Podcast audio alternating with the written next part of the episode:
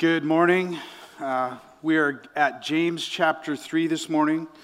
You guys have had the opportunity over the last few weeks and in the next week to get to know all of the pastors here at Calvary. TJ kicked off with you Sunday.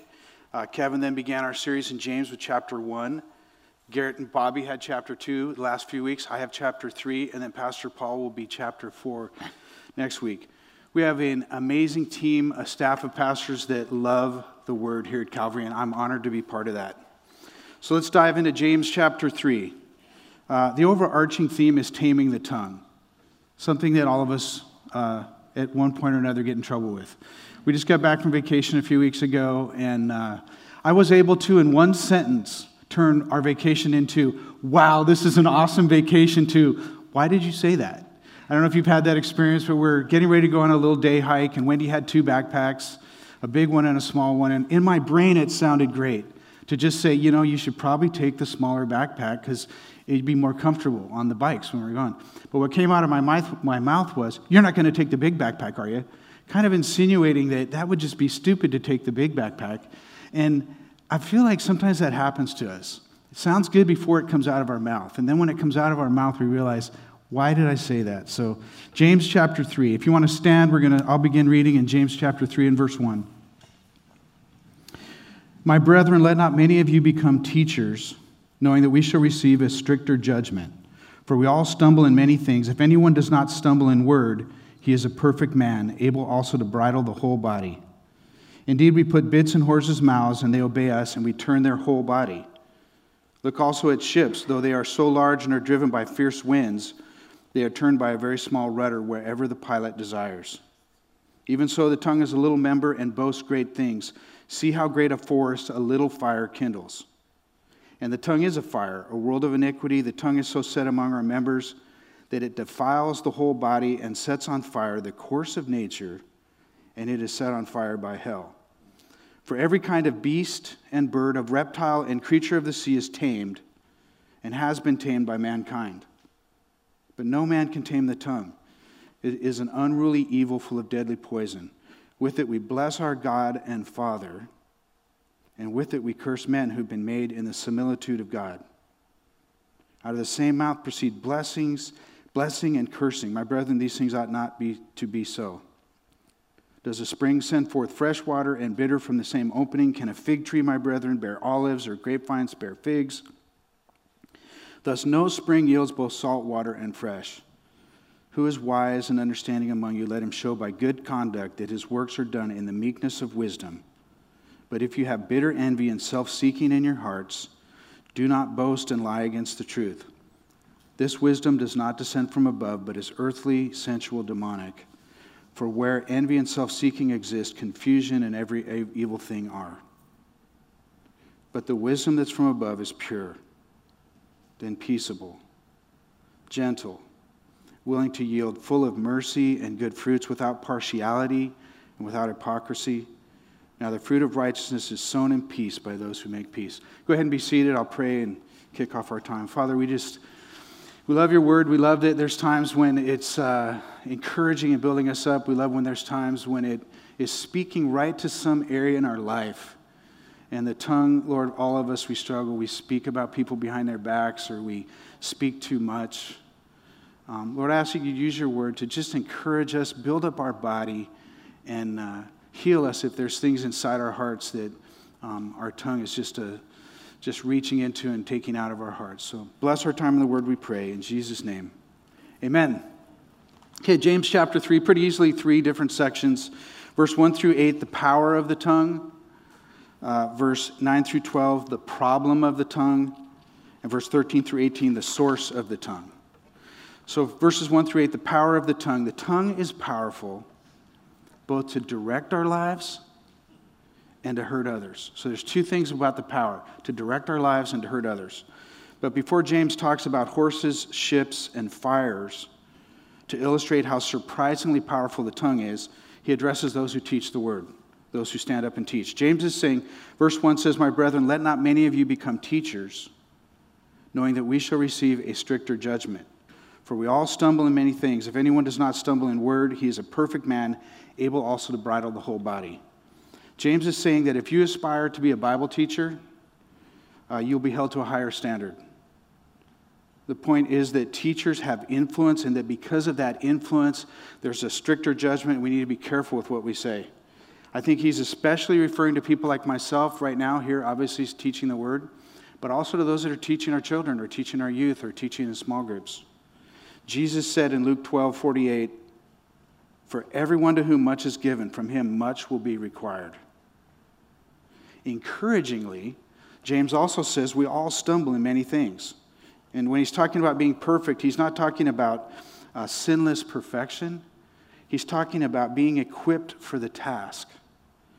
The person that's a good teacher is going to be somebody who's maturing in their ability to control their tongue. Martin Luther said, Be careful with the tongue. It's in a wet place and it's liable to slip. Be, be careful with the tongue. Occasionally, people have asked me about getting into the ministry. And I've, I've responded pretty much the same. I said, it's great. Um, there is a higher standard, and there is a, a challenge if you get into the ministry. But in so many ways, I think it's a good thing. I came into the ministry 33 years ago, pretty rough around the edges. If you think I'm rough around the edges now, I was even way so, more so then. And this pressure, I wish Boeing and Microsoft had this pressure. Say, hey, we're going to hold you to a higher standard. There's been many times when I'm preparing a message and the Holy Spirit's convicting me. I need to get something right. And that's just been a good pressure in my life for these 33 years. And, and bottom line, no one wants to sit and listen to somebody who's teaching whose life isn't either consistent with what they're teaching or they're honest about the struggles that they have. So I, I believe that's a great encouragement, the first part. So now he's going to talk about bits and rudders, bits and horses' mouths and rudders. Uh, verse 3 Indeed, we put bits in horses' mouths that they may obey us and we turn their whole body. Look also at ships, although they are so large and are driven by fierce winds, they're turned by a very small rudder wherever the pilot desires. I know absolutely nothing about horses. I've ridden a horse about three times. First time I ever rode it was one of those at the beach that are in a corral. They're like the really old horses that don't want to go for any long walks on the beach. So I'm looking at it and I'm thinking, he's not going to do it. I, he's not going to obey me.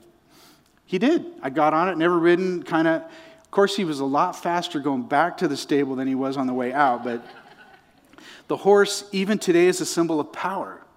What do we gauge engines by? Horsepower. And James is saying that this magnificently powerful animal is controlled by a little tiny piece of metal in his mouth to the point that the animal goes against what he wants to do because he's controlled by that, that bit. What we say has profound impact on the direction that our lives take. The word is powerful to direct our lives.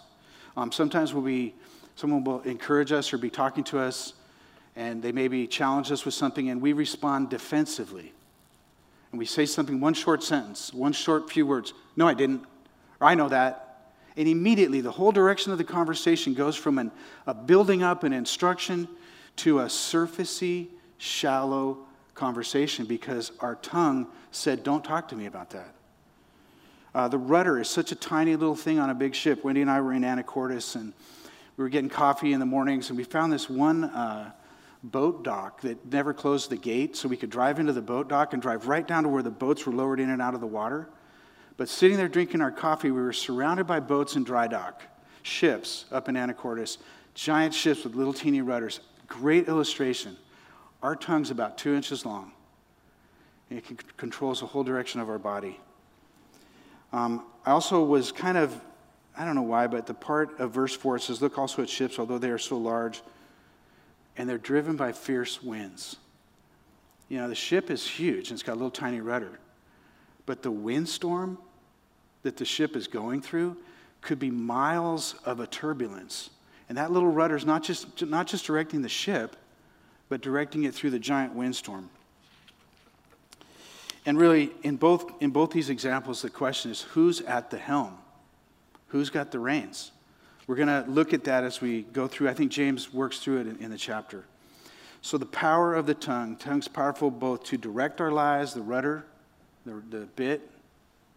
And now he's going to talk about the power of the tongue to hurt others. Fire. Verse 5 Even so, the tongue is a little member boasts great things. See how great a forest a little fire kindles. The tongue is a fire, a world of iniquity. Strong language, a world of sin. The tongue is so set among our members that it defiles or makes unclean the whole body. And this little thing here, there's this little words here to say, and sets on fire the course of nature. Man, the commentaries all over on, on that. NIV says, sets on fire the course of one's life. In the, in the, the commentators are always talking about some sort of wheel, like there's a circular pattern to our life. It sets, sets on fire the circular pattern of our entire life, and it's set on fire by hell. Um, I was a little confused why he says the tongue is a little member, and the first thing he talks about is boasting. We all, you know, we're all boasters, right? I mean, to some degree another, fishermen, whatever. But boasting doesn't seem to be the problem when it comes to the, t- the tongue and fire. Gossip seems to be the fire. You know, I say something about somebody, and then they say it to two other people. That seems to be the explosive thing. I mean, I think of um, Fourth of July a few years ago. We were all a bunch of our families were together. And we we're, you know, the kids were all lighting the fireworks off, and we're just sitting watching. And one of the kids lit one of those boxes of bottle rockets at one little match, and each one of the bottle rockets starts going crazy. But he got nervous, and as he lit it, he knocked it over, and he knocked it towards us. So we're all sitting there watching. The next thing you know, it's like an, it's like an attack of fireworks, and it wouldn't have been that difficult if it hadn't been that I think Charlotte's mom, we all went away and hid behind the glass, but Charlotte's mom just sort of sat there as the bottle rockets were shooting by her. There's this, there's this power of fire, and that's a light-hearted example. I mean, fire, man, that is so destructive to completely wipe out. And I would have talked about gossip, but boasting is sort of similar in that boasting, we want to make ourselves feel bigger. Why does gossip so tasty? The Bible says it's like a tasty morsel. Because in our sinfulness, that's how we can feel bigger, is making other people feel smaller. That's why it's such a fire. And he uses strong language. I mean, defile, course of nature, one's life, the, the set on fire by hell. That's the word Gehenna, which is the, the example of the burning of garbage outside Jerusalem that never ended. This is, this is strong language. And I ask the question, even if you would, look at verse 15 in the same chapter. Because in verse 15, he even says a little bit more about this wisdom from down below, from the earth. He says that the wisdom from below is earthly, sensual, demonic. And I don't know about you, but I'm not one that, uh, you know, I have enough problems with my own sinful heart that gets me into trouble that I'm not looking to blame demons for everything that I do wrong. But in this case, he's talking about words and the depth of how much we can hurt people with our words. Um, I look at the things that are most important to us our families.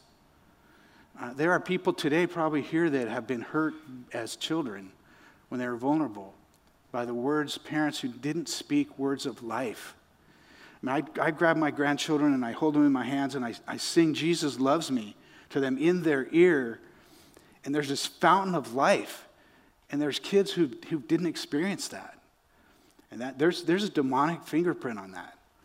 Um, I look at ministries, there's people who, who are doing great ministries.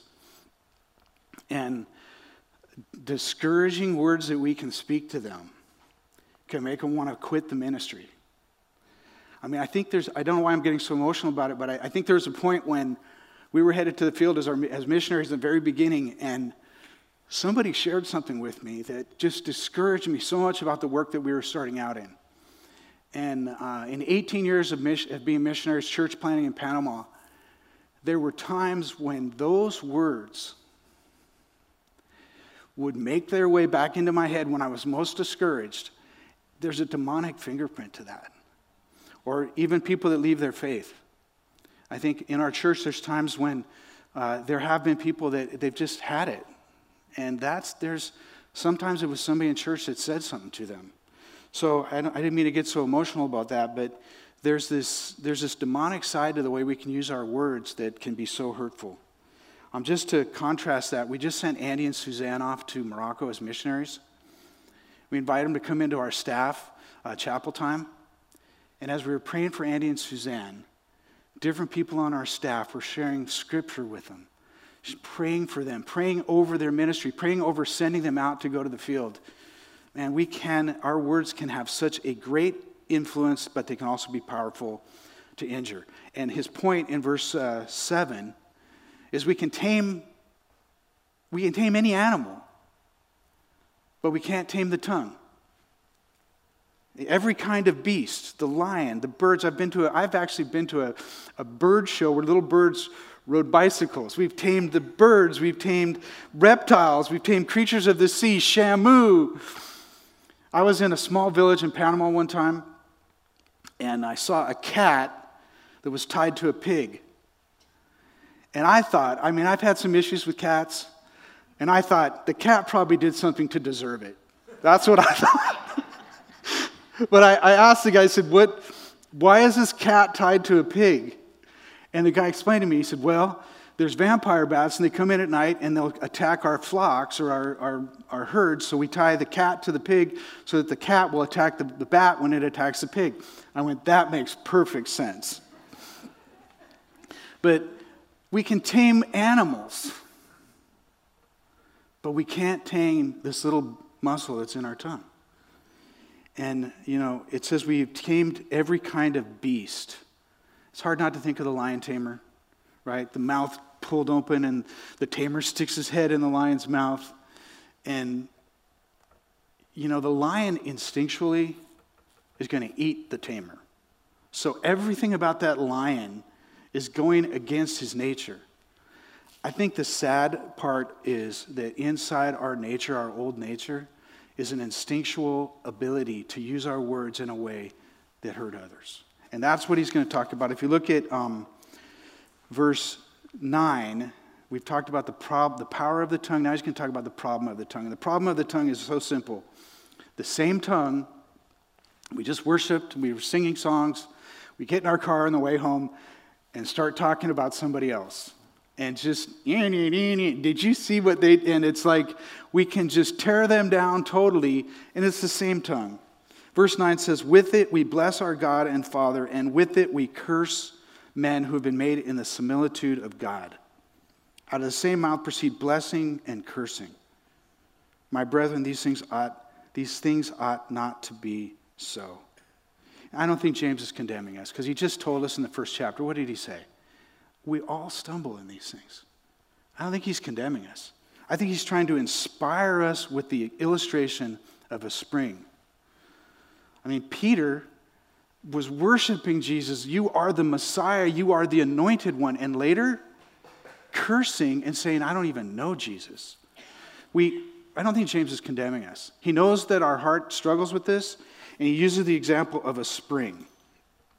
Out of the same mouth proceed blessing and cursing. Uh, my brethren, these things ought not to be so. Does a spring send forth fresh water and bitter from the same opening? Many of our neighbors where we lived in Panama in a small village got their water from springs. We don't understand that because we get water out of our spigot, or we go buy water because we don't like the taste of the water that comes out of our spigot. The spring for the person that lives in an isolated area where that's their water source, such a cool picture.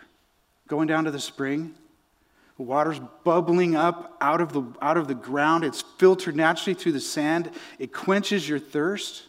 And if you get to the spring and the spring has, has been dirt spilled in it or something worse spilled in it and you're just disappointed, but if you get to the spring and salt water is coming out of it, you're not disappointed in the taste, it's worthless. Salt water coming out of a spring where you go to get your drinking water, completely worthless. And I think James is trying to inspire us the next time we're in the car, and we're all guilty. I know I'm guilty of this. Or maybe it's on your walk around wherever, and you're talking about somebody behind their back. Uh, John Jenkins said, uh, I watched one of his videos, he said what we kind of heard before, but he said, if you're talking about some, with somebody, about somebody, and neither one of you is part of the problem or the solution, that's gossip. I think he's trying to encourage us. Jesus said in John 7 38, He who believes in me, as the scripture has said, out of his heart will flow rivers of living water. That's really the whole direction that James is trying to go. That we'd be so excited when we, when we speak and we see this, be- this beautiful stuff bubbling out of us that we'd be kind of repulsed by when we speak evil of others. So I think we're going to turn the corner now in verses 13. He's going to talk about the source of what goes on, what comes out of our mouth. Uh, the source of the tongue is the heart. So if you're trying to control your tongue, if I'm trying to control my tongue, it's humanly impossible, especially if we think the tongue is the problem. It's what's inside our heart. Our heart is, it's like a bucket. If you dipped a bucket down into your heart and pulled it up, whatever's in your heart, that's, what you're gonna, that's what's going to come out of our mouths. So six, Luke 6.45 says, A good man out of the good treasure of his heart brings forth good. And the evil man out of the evil treasure of his heart brings forth evil. For out of the abundance of the heart, the mouth speaks. So let's look a little bit at uh, verse 13 and, and this whole idea of wisdom, because I think there's the source of what's coming out of our mouth is either a worldly wisdom or a wisdom from above. And he's just going to lay it out and kind of do a little heart surgery. I hope you're okay with that, because some of the things he's going to talk about, I think, are a little bit going to touch a little bit of a personal nerve here. So, who is wise and understanding among you? Some commentators think that's talking about teachers again. So he's bringing it back. Who's wise and understanding among you? Let him show by good conduct that his works are done in the meekness. Jesus said, I am meek. In the meekness of wisdom. And then this is where it just, for me, it just hits it. The nail on the head, the whole chapter right here. But if you have bitter envy and self seeking in your hearts, do not boast and lie against the truth. Envy is what everybody on staff has when it comes to Bobby's cool cars. Amen? Those that are on staff, Bobby has cool cars. We all would like to have cool cars like Bobby has. Envy is when I'm not content with what I have because what somebody else has is so cool and I just can't seem to be content with what I have. When you add bitter to envy, you create a toxic environment that we've all done. I know I have done this. Bitter is I'm not content with what I have because what they have seems cooler than what I have. And the way they got what they have was unjust or cruelly hurtful to me.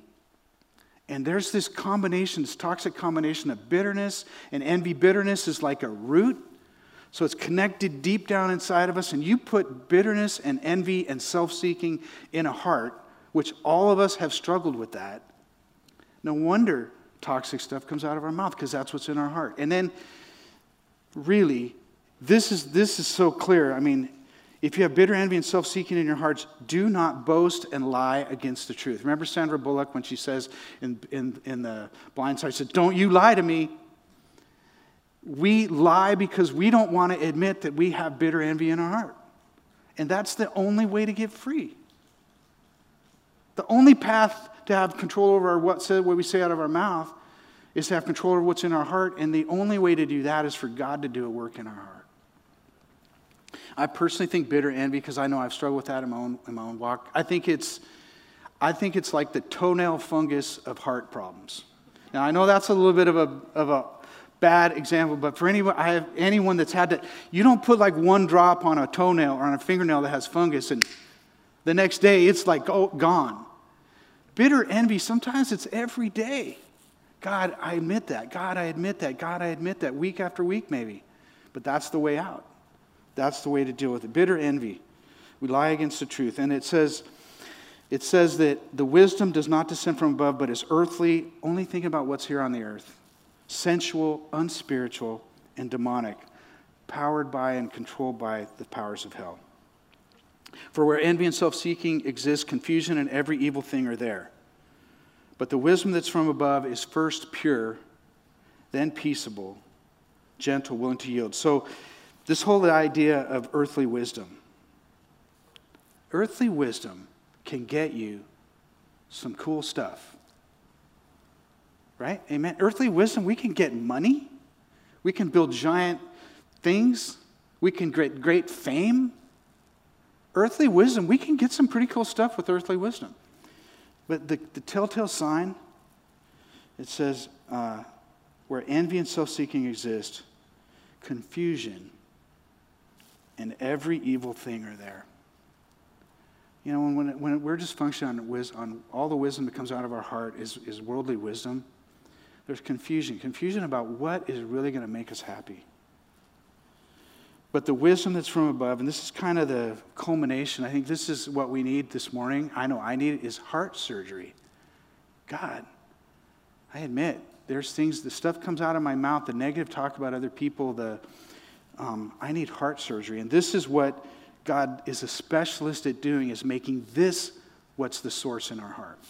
Making this what's the deepest, strongest, moving thing that, that we're being driven, what's coming out of our mouth. Uh, verse 17, but the wisdom that is from above is first pure. Talking about a lack of sin, not sinless perfection, but a dealing with sin and good motives.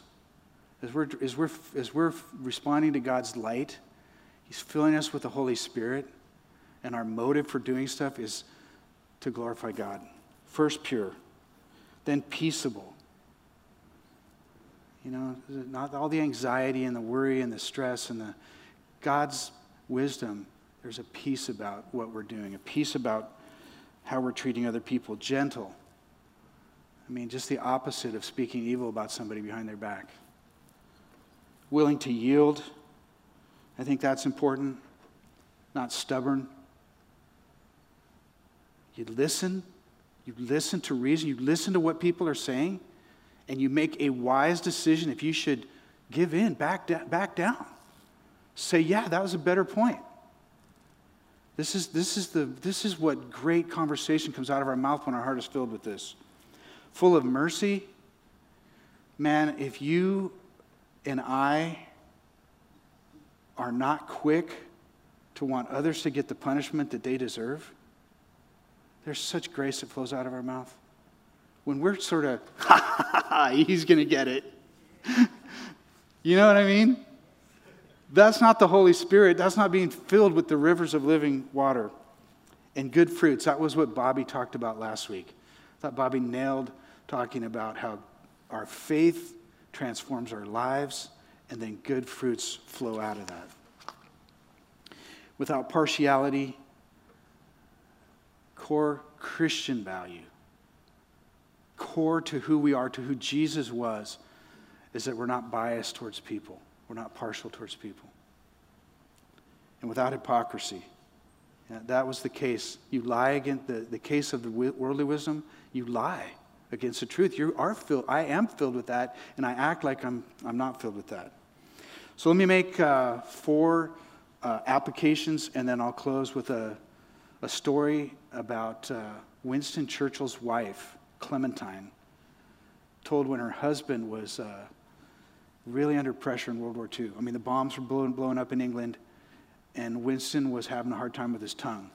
And I'll read a letter and then we'll pray. And maybe the Lord will work in our hearts to just do a great work. So, four simple applications. Number one, we need a filter. We need a filter. A woman once came to John Wesley and said she knew what her talent was. She said, I think my talent from God is to speak my mind. I speak my mind. And Wesley replied, uh, I, don't, I, don't, I don't think God would mind it if you buried that talent. Uh, saying everything that comes to your mind, not a good idea. Proverbs, I'll share a couple Proverbs on these. Proverbs 29 11. This is a great verse. For those of us that speak too much, a fool vents all his feelings, but a wise man holds him back. Number one application we need a filter, and that God's Holy Spirit would be that filter to, to let us know what is that coming from worldly wisdom or godly wisdom. Number two, zero tolerance for gossip. Uh, Proverbs 26 20 says, Where there's no wood, the fire goes out. Duh. Right? Where the, when the wood's gone, the fire's done. The fire goes out, and where there's no talebearer, strife ceases. So, number one, we need a filter. Number two, zero tolerance for gossip. Number three, this one hits close to in my life a little bit uh, no nagging. No nagging. Okay? Nagging, um, I can describe it because I'm pretty good at it. You ever want your spouse or your friend or your coworker to do something so you kind of tell them what you want them to do? And they don't do it. So you think of a creative way to say the exact same thing in another way. But basically, you're saying the exact same thing just another way, and they don't do it. So, those of you that are naggers, what do you do? You come up with another way to say the exact same thing. And about the third or fourth in, uh, creative way of nagging, Then you bring out the heavy artillery and you sort of lock and load and you begin to da da da da da da da just continually repeating what you want them to do. Look at, look at Proverbs uh, 26 20. Excuse me, Proverbs 10 19. In the multitude of words, sin is not lacking. Now, some of you guys are, are super quiet, you never say anything. I get that. But some of you guys, man, some of us guys, man, right? Just, just the talking and the, and the nagging and the, number one, we need a filter. Number two, zero tolerance for gossip. Number three, no nagging. And lastly, uh, speak words that heal. I mean, I don't know if you know this, but if you ever see somebody and you want to compliment them, something comes to your mind as a compliment, and you don't do it, I, I don't know why. That happened to me a couple days ago. I had this compliment in my mind, and I wanted to say an encouraging word. I don't know, for some reason I thought, nah, I'll just pass on that. What on earth is going on in our heads? You have an instrument, we have an instrument that we can speak words of life anytime we want, at any moment, without being restrained by anything. We can say a word that could change somebody's direction in their life. Speak words. Look at the proverb. It's 12, Proverbs 12, 18. And then the worship team can start to get ready to come up because we're going to close with the conclusion here. Proverbs 12, 18 says, There's one who speaks like the piercing of a sword but the tongue of the wise promotes health. And man, if there's one thing I hope comes out of this passage in James today for us is that as negative stuff comes out, you recognize it, we recognize that negative stuff comes out of our mouth, that we're just reminded of a well or of a, of a spring. The word in Bugledi, the, the people group that we lived with in Panama, was called the chi guagua. Chi is water, guagua is eyeball. The eyeball of water that you think next time something comes out, man, this well, that would be just crazy for that salt water to come out of the well. So let me close with this quote. This is, this is Clementine writing a letter to Winston during World War II. Winston's having a hard time. Okay, he's under a lot of pressure. I mean, literally, legitimately, bombs are landing in London. Uh, there was one point, I'm reading the book, uh, Erik Larson's new book, that talks about this. I love history. There's one point where planes are getting shot down and they're landing in the golf course. And there's one point where one of the airplanes, one of the German airplanes lands in the golf course, and the golf course calls Winston's office and says, You got to get this thing out of here. And Winston says, No, I think, or not him, but the department says, I think we're going to leave that in the golf course to remind all you guys that are playing golf there's a war going on. Winston's under pressure, and Clementine writes him this beautiful letter that's it's been published. I think it's been read many times, but it says uh, on June 27, 1940, my darling. I hope you will forgive me if I tell you something that I feel you ought to know. One of the men in your entourage, a devoted friend, has been to me and told me that there's a danger of your being generally disliked by your colleagues and subordinates because of your rough, sarcastic, overbearing manner. It seems your private secretaries have agreed to behave like schoolboys and take what's coming to them and then escape out of your presence shrugging their shoulders in all these years, all these years I've been accustomed to all those who have worked with and under you, loving you, my darling Winston. I must confess that I've noticed a deterioration in your manner. You're not so kind as you used to be. It is for you to give the orders, and if they, if, they're, if they are bungled, except for the king, the archbishop of Canterbury, and the speaker, you can sack anyone and everyone. Therefore, with this terrific power, you must combine urbanity, kindness, and if possible, Olympic calm. I cannot bear that those who serve the country and yourself should not love as well as admire and respect you. Besides, you won't get the best results by irascibility and rudeness. Please forgive your loving, devoted, and watchful Clemmie. I hope the Holy Spirit is speaking to us today in a similar way. I know He has to me over the last few weeks studying this chapter. Let's let God do heart surgery and create in us this great well or great spring of water. So, as we pray, if you want to respond in prayer, you can do that. And afterwards, maybe talk to one of our staff. I'd love to talk to you, pray with someone today. So, let's, let's close in prayer. Father, I thank you for uh, your ability to do heart surgery. Lord, not just uh, bitter envy, not just self seeking, but whatever it is that's inside our heart that others are noticing is coming out of our mouth. Lord, do a great work.